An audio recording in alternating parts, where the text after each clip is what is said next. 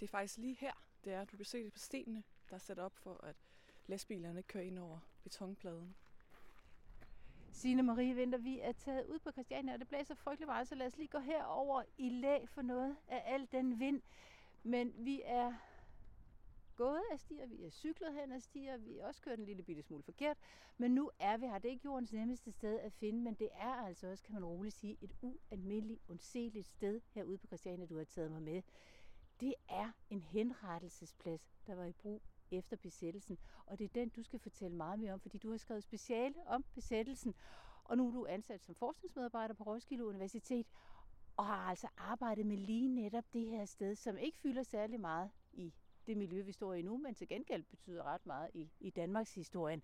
Hvad er det for et sted?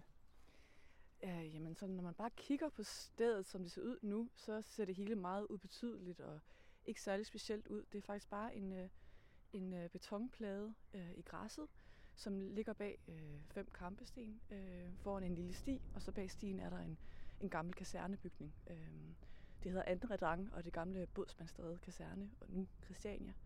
Øh, men hvis man kender historien, så ved man, at oven på den her betonplade, øh, der stod øh, Danmarks historiens måske mest omdiskuteret skur, nemlig henrettelseskuret, øh, som blev sat op Øh, øh, under retsopgøret, øh, og som øh, øh 30 ud af de alt 46 øh, henrettet, altså dødsdømte og henrettet efter retsopgøret, øh, døde i lige her, eller ja, blev henrettet i.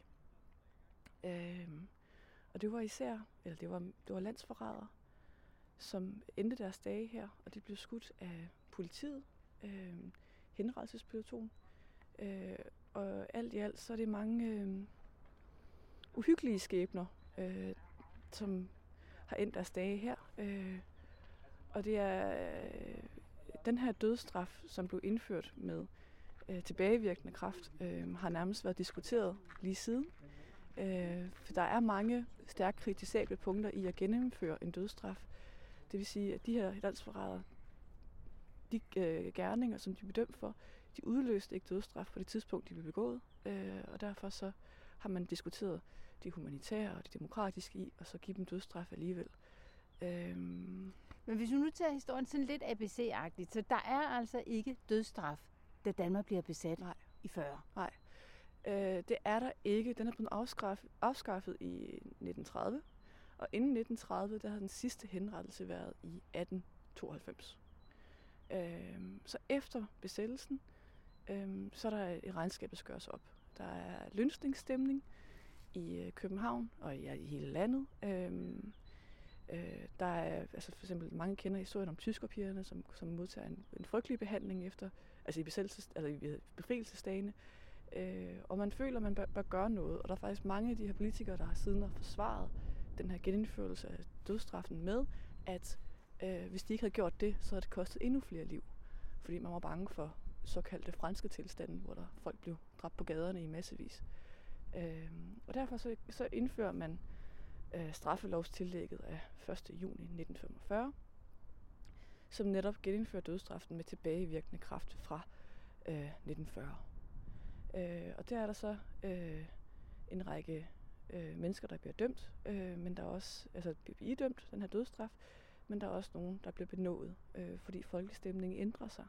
Som tiden går, så begynder folk mere at ønske sig fred og ro, og måske mindre død og ødelæggelse.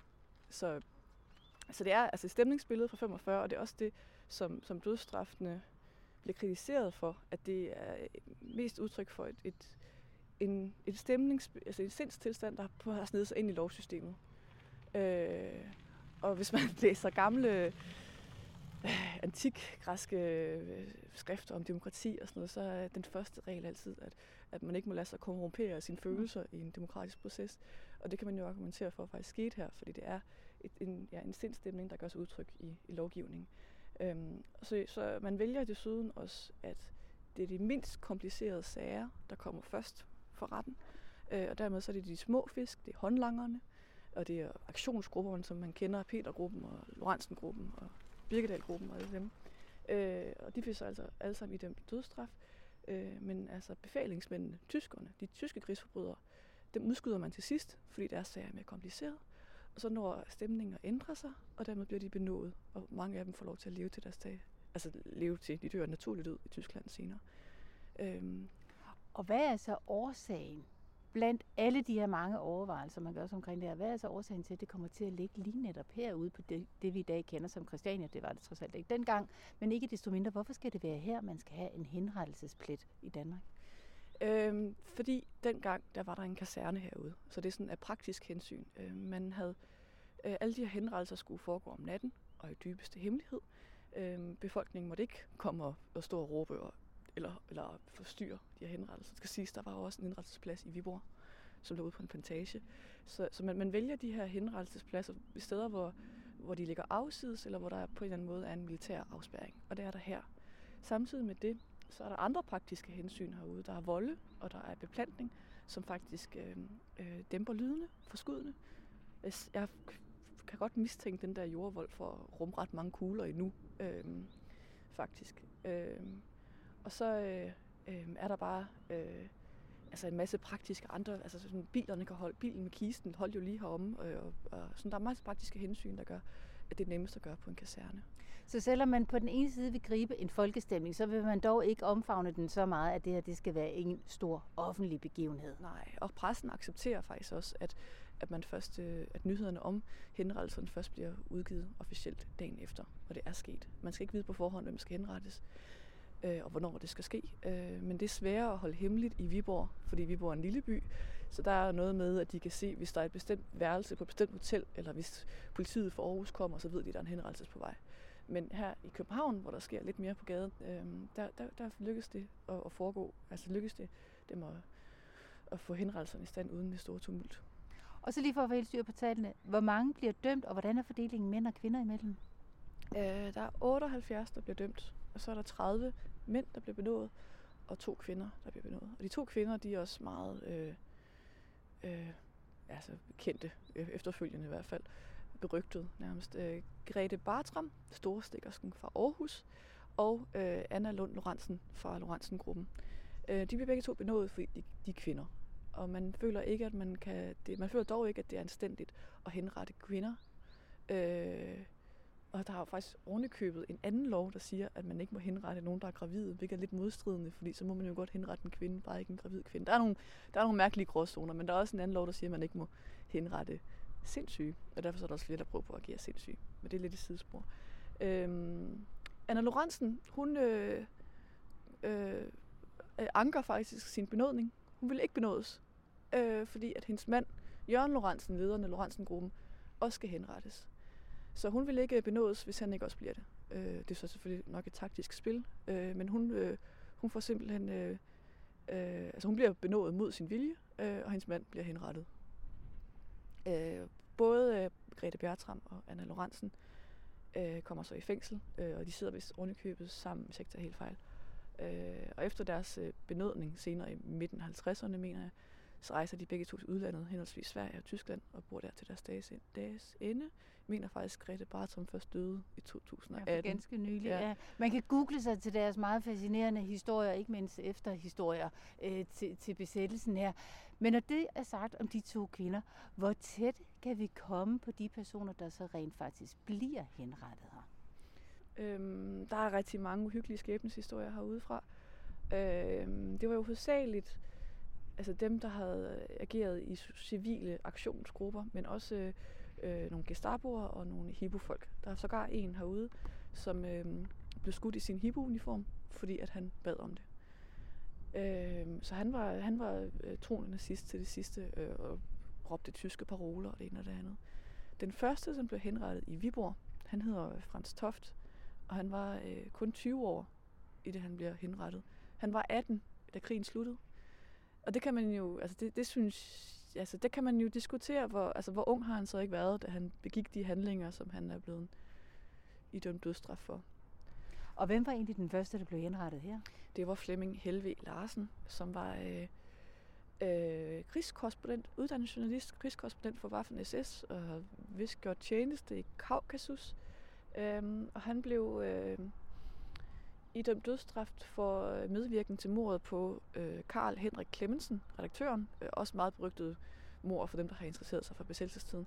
øh, fordi det er også blev begået af Søren Kam, meget berygtet nazist. Øh, han blev idømt dødsstraf, øh, så, og, og det var en meget ukompliceret sag, nemlig fordi han, han erklærede sig skyldig. Dog ikke i landsforræderi, fordi han var i tvivl om, hvad landsforræderi var. Det var også en stor diskussion, fordi at øh, mange af de her øh, øh, dødsdømte mente jo ikke, at de her var landsforrædere, fordi de var blevet opfordret til samarbejde med besættelsesmagten øh, af regeringen øh, og af kongen. Øh, Flemming Helve Larsen, han er faktisk meget interessant, fordi han startede med at være på engelsk side, og han var utrolig farvet over, øh, at, Danmarks, øh, at Danmark ikke gjorde mere modstand øh, 9. april. Øh, og det, det, det tager han som, forklarer han som begrundelse for, hvorfor at han endte med at melde sig ind i Waffen SS. Det var manglen på modstand. Og han i hans egen øh, forsvarstale under hans øh, retssag, øh, der, der siger han faktisk, at, at hvis der havde været mere modstand 9. april, så havde alting været anderledes.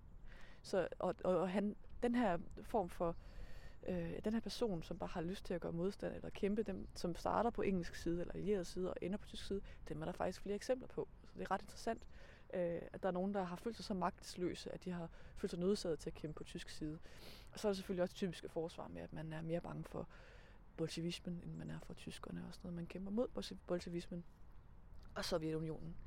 Men, øh, men Flemming, han øh, øh, ja, bliver så som sagt idømt dødsstraf, og han kommer herud, og han bliver bundet op i, øh, i henrettelseskuret. Og henrettelsesplutonen står jo kun 5 meter væk, som jeg også har læst beretninger om, at det er utrolig kort tid, eller kort afstand, når man står i gerningsøjeblikket. Han bliver bundet op, og så kommer præsten over til ham. Der er altid en præst til stede. Øh, og så er der en vidneberetning derfra, hvor, hvor, de siger, hvor der står noget i retning af, at man kan se, at præsten læner sig ind og knurrer sig til ham, og man kan se, at præstens skuldre bevæger sig, som om han græder. Øh, og præsten vil, vil, vil ikke, næsten ikke give slip på, øh, på, på Flemming Helve Larsen, og, og vender sig lidt modvilligt om, og så kommer der en af vidnerne, som også er til stede, og tager ham til siden, rykker ham til siden og vender ham om, og i det han bliver vendt om, så lyder skuddene, og det går op for dem, der er til stede, at præsten er Flemming Helve Larsens far. Øhm, og grunden til, at, at, øh, at, at det overhovedet kommer til at ske på den her måde, det er fordi, at Flemming Helve Larsen havde bedt om sin egen far som fængselspræst. Det havde man lov til.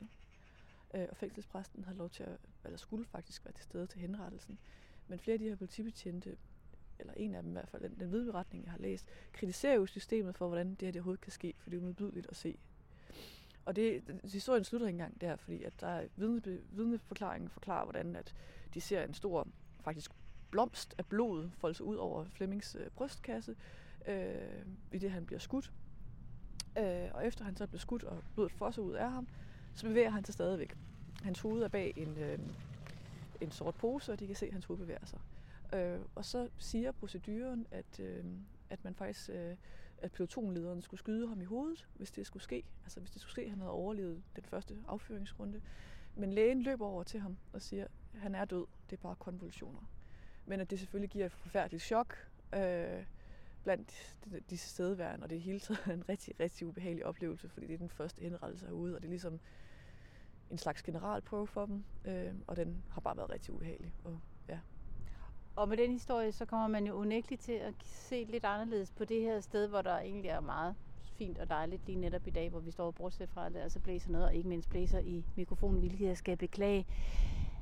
Han er så den første, der bliver henrettet, og dernæst så følger de jo altså så, dels her, men også i Viborg, hvordan egentlig med at begrave nogle af de her henrettede? Hvor, hvor bliver de begravet henne? Det er mest, for det meste hemmeligt. Øhm, jeg mener faktisk, at Flemming Helvig Larsens øh, gravsted. Han får, han er, han er faktisk, jeg mener, han er født i Vestindien eller eller andet, så hans familie får lavet et kors til ham af noget marhon i træ fra Vestindien. Og det, bliver, det er rigtig fint, øh, åbenbart. Men det bliver der så sat et billede af i avisen. Og hvis man ser det, og det tror jeg nok er Vesterkirkegården, jeg er ikke helt sikker, så bliver det jo øh, vandaliseret. Og derefter så har han ikke, er hans grav ikke markeret længere. Øh, så mange af de her, altså mange af dem, der er blevet henrettet herude, var utrolig berygtet. Det skal også siges, altså Petergruppen var berygtet, og i Birkedal Hansen var faktisk den sidste, der blev henrettet herude. Så det er utrolig, utrolig forhatte personer, og derfor så kan de ikke have et, øh, et gravsted, der får lov til at stå i fred. Øh, de bliver alle sammen kremeret. Øh, hvis, hvis undtagen en enkelt. Men ellers bliver de kremeret. Og der går historier om, at krematorierne øh, har svært ved at kremere de her mennesker, fordi de er så i gode gåsøjne nydøde. Man er ikke vant til så friske lige i krematoriet. Så det tager længere tid at brænde dem end normalt. For der det går simpelthen rigtig hurtigt, for de kommer herfra og så ind til et par timer. Et par timer, ja. Altså, vognen holder klar lige bagved. Altså, de kan jo se den vogn, den kiste, de skal ned i. Altså sådan en, ja, det er simpelthen, der er også en historie om en, der beder om en, øh, en smertestillende tablet, inden den skal henrettes, og så får han at vide af lægen, at jamen, den kan ikke nå at virke. Så det behøver du ikke at få. Det spild af tablet. Altså, det er sådan en uhyggelig effektivitet, der er herude. Øhm, der er også en, en historie om, det er så fra Viborg, en historie om en mand, der bliver hentet i arresten omkring midnat, og så bliver han skudt omkring et. Det er sådan typisk der, de plejer at skyde dem. Så bliver han kørt til Aarhus for at blive kremeret, hvilket de så bruger natten på. Og så dagen efter, så bliver han afleveret, øh, altså hans aske afleveret ved, han, ved sin familie, eller ved familien i Sønderjylland kl. 16 dagen efter. Så det, det, det, det, det er uhyggeligt effektivt. Øhm, og øh, øh de grupper, der bliver henrettet herude, for eksempel Petergruppen, de bliver henrettet stort set på samme tid. Det vil sige en nat eller to nætter.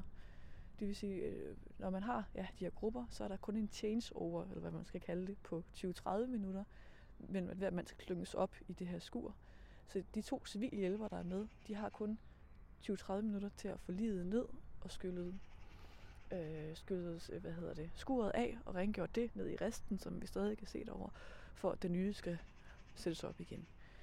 Øhm, der ved jeg så ikke, om de har udskiftet plankerne, men plankerne bag i skuret bagtil er faktisk lavet til, at de kan skiftes nemt ud, fordi at man gik ud fra, at de ville blive gennemhullet meget nemt. Den sidste henrettelse, hvornår finder den sted? Det er i 1950 juli, mener jeg. Og det er i Birkedal Hansen, øhm, som har været igennem et længere forløb øh, øh, i sin retssag, fordi han prøver at erklære sig selv øh, sindssyg og, og gør simpelthen mange, mange ting for at undgå den her øh, dødsstraf. Øhm, i, hvad hedder det, Peter Øvig har skrevet en fremragende bog om ham, øhm, hvor han, Peter Øvigs vurdering er, at han starter med at agere sindssyg, men langsomt bliver sindssyg. Hvilket måske også er forstået nok, når man sidder ikke antal år i, i arresten, og, og man, man, det ved jeg ikke, på et tidspunkt, så vender man sig måske til at smøre sin væg ind i afføringen, og så bliver man lidt skør, jeg ved det ikke. Øhm, men han er, øh, på det her tidspunkt i 1950, der er mange, der er begyndt at blive benået, men fordi at Ib Birgit Hansen var så berygtet, han var simpelthen Gestapos torturbødel nummer et, øh, så synes det uundgåeligt, at han skal være en af dem, der bliver henrettet også. Så, så han kommer med som den absolut sidste, hvorimod at, at dem, der ellers skulle have henrettet i samme ombæring som ham, de, de får lov til at gå fri. Og dermed, der kunne vi jo godt slutte den her historie. Det vælger vi så alligevel ikke at gøre, fordi når nu vi er taget herud, så er det jo ikke bare for at fortælle om en dramatisk periode i Danmarks historien. Det er jo også fordi, at noget af det, som du gør i dit arbejde, det er jo at forholde dig til det her sted som mere end en historie fra gamle dage. Der er jo, når vi kommer herud, der er jo ikke noget, der fortæller os om det her, der er sket herude. Det er jo ikke noget, man kan se, medmindre man er så heldig at have dig med, som så kan stå og fortælle, eller tilfældigvis der er nogen, der ved det. Hvorfor er der ikke nogen markeringer her af det her, der er sket? Øhm, for det første, så er der aldrig rigtige markeringer af noget, der har med værnemagten eller nazisme eller, eller på den måde de mere, de mere fordækte sider. Det er der aldrig markeringer. Hvis man lægger mærke til mindesteder, så er det jo altid kun øh, de mere positive, typisk nationalistiske, og i forbindelse med besættelsestiden altid modstandsbevægelsesrelaterede øh, ting, der, der får lov til at få mindeplader. Øh, men der har været rigtig meget snak om det, fordi det her det er til enkelt et sted, som at det er, når man kigger på stedet, så er der ikke nogen markeringer herude, så er det stadigvæk et sted, der, øh, der relativt tit får, lov, får en omgang i pressen. Fordi der er diskussioner af, hvordan stedet skal være herude, om det skal bevares eller ej. Øh, Christiania er rigtig bange for, eller Christianitter er, er rigtig bange for at få det her sted fremhævet. Og de er bange for nynazistisk opmærksomhed. Øh, og det har de udtalt. Øh, samtidig med, at historikere kæmper for at få det bevaret i større grad, end det er nu, fordi det krakalerer og forsvinder faktisk ret hurtigt. Der heldigvis er de her sten op for nylig, men ellers forsvinder det ret hurtigt. Øhm, det er ikke muligt at bevare, fordi det ikke er et bygningsværk. Øh, det kan ikke karakteriseres som et bygningsværk, men fordi det er på et gammelt kaserneanlæg, så er det faktisk øh, øh bevaringsværdigt bevaringsværdigt i form af, hvor det ligger. men ikke i form af øh, pladens egen historie.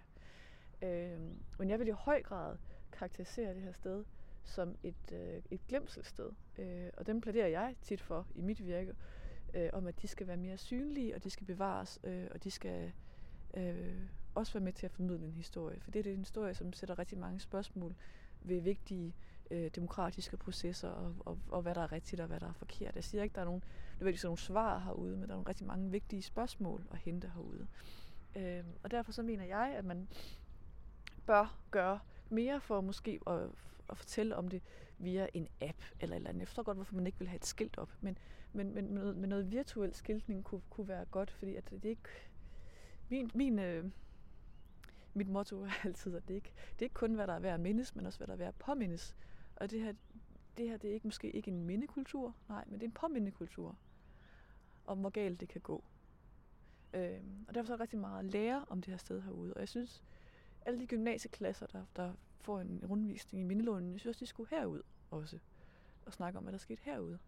Øh, og der er, der er forskellige former for, hvis man kigger teoretisk på det, så er der forskellige former for glemsel. Der er blandt andet en glemsel, der hedder øh, normativ glemsel, øh, som nu argumenterer for en god ting, hvor man, altså det er en, det er en selektiv glemselsform, hvor man glemmer nogle ting, som, som har skabt splid eller spillelse i en befolkning, som man vælger at skubbe væk, fordi man ikke har lyst til at forholde sig til det, og fordi at hvis man skubber det væk, så har man nemmere ved at forene sig bagefter. Og det er i høj grad det, der er sket herude. Øh, men jeg mener, at nu er der gået så lang tid, at vi godt kan løfte det her sted og snakke om, hvad det egentlig har betydet, og, og, og lære af det for fremtiden. Signe Marie Vinter, tusind tak, fordi du ville tage mig med herude på Christiania, og også mange tak, fordi du ville fortælle den her historie. Og til dig, der lyttede med, tusind tak for din tid.